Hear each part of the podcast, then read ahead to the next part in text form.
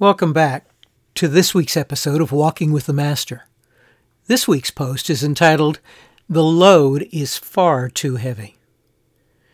Have you ever found yourself being weighed down by a burden of leadership? It could have been as you led your family, your coworkers, a group from within your church, or a group of friends. Whatever the group was, God had ordered your steps to be in a position of leadership with the group.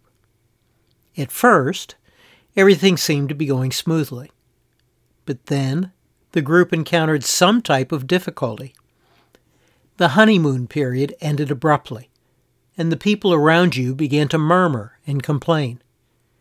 You may be feeling weighed down in your role of leadership even today. The Israelites often turned to murmuring throughout their journey in the wilderness on their way to the Promised Land. As the people murmured, they would dishonor God. And all of that murmuring was most often directed toward Moses. Such was the case after they departed from Mount Sinai to continue on with their journey. The pillar of cloud was going before them, and the Ark of the Covenant containing the tablets etched with the Ten Commandments, was now traveling in their midst. The people began to cry out with their complaints. They literally began to scream at Moses, who in turn cried out to God, What did I do to deserve the burden of a people like this?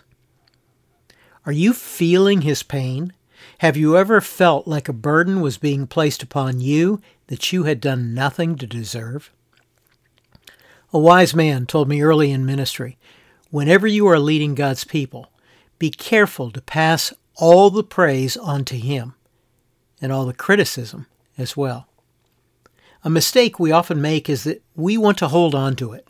We want to keep some or all of the praise, and as was often the case for Moses, we tend to hold on to the criticism as well. When we try to hold on to the praise, we will begin to develop an inflated opinion of ourselves.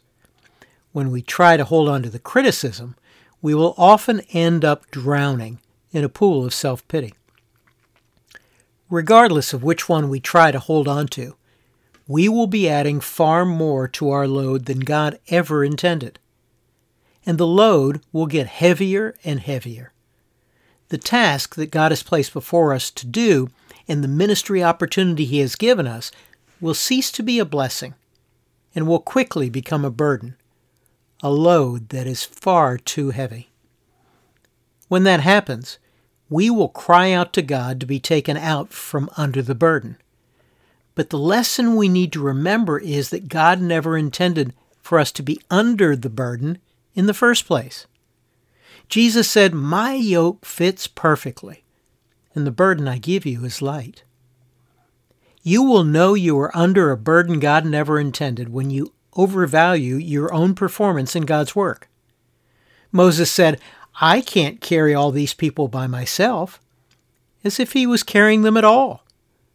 Who parted the Red Sea? Who defeated every enemy along the way? Who provided for every need? We too are very good at taking the credit. We talk about his work or her work or my work. The truth of the matter is that it is God's work.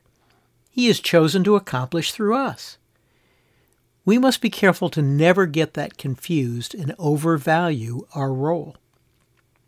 Secondly, Moses said to God, I'd rather you killed me than treat me like this.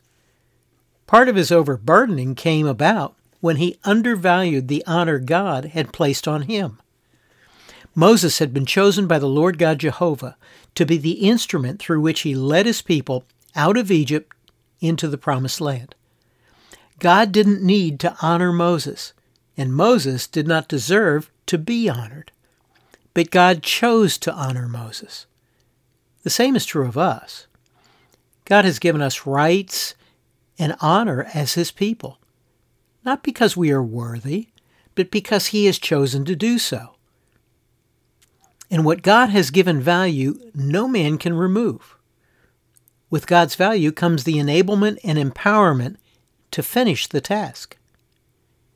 Don't undervalue what God has valued. and don't allow others to do it either. Next, Moses lost sight of the fact that this was God's assignment. God's assignment will always be far greater than anything we can do ourselves. God's work results in God's glory. If we could do it, who would get the glory? We, like Moses, will find ourselves under a load that is far too heavy when we either overestimate our ability or underestimate God's ability. Take heart. There is nothing that He has placed before you that He does not have the strength to complete. And conversely, there is nothing that He has placed before you that you have the strength to complete apart from Him. So get out from under the load and give it to Him. Lastly, watch for who God has surrounded you with to be co laborers in His work. God has not called us to be Lone Ranger Christians. The 70 leaders that God told Moses to assemble that day were already in the camp. God had placed them there for just that purpose. Yes, Moses may have nominated the men, but it was God who had qualified them. He had prepared them and he had gifted them.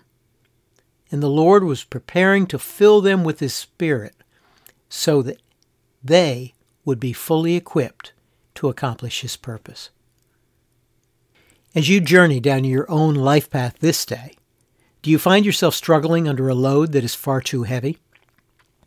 Get out from under it and give it to Him. He never intended for you to be under it, and He never will.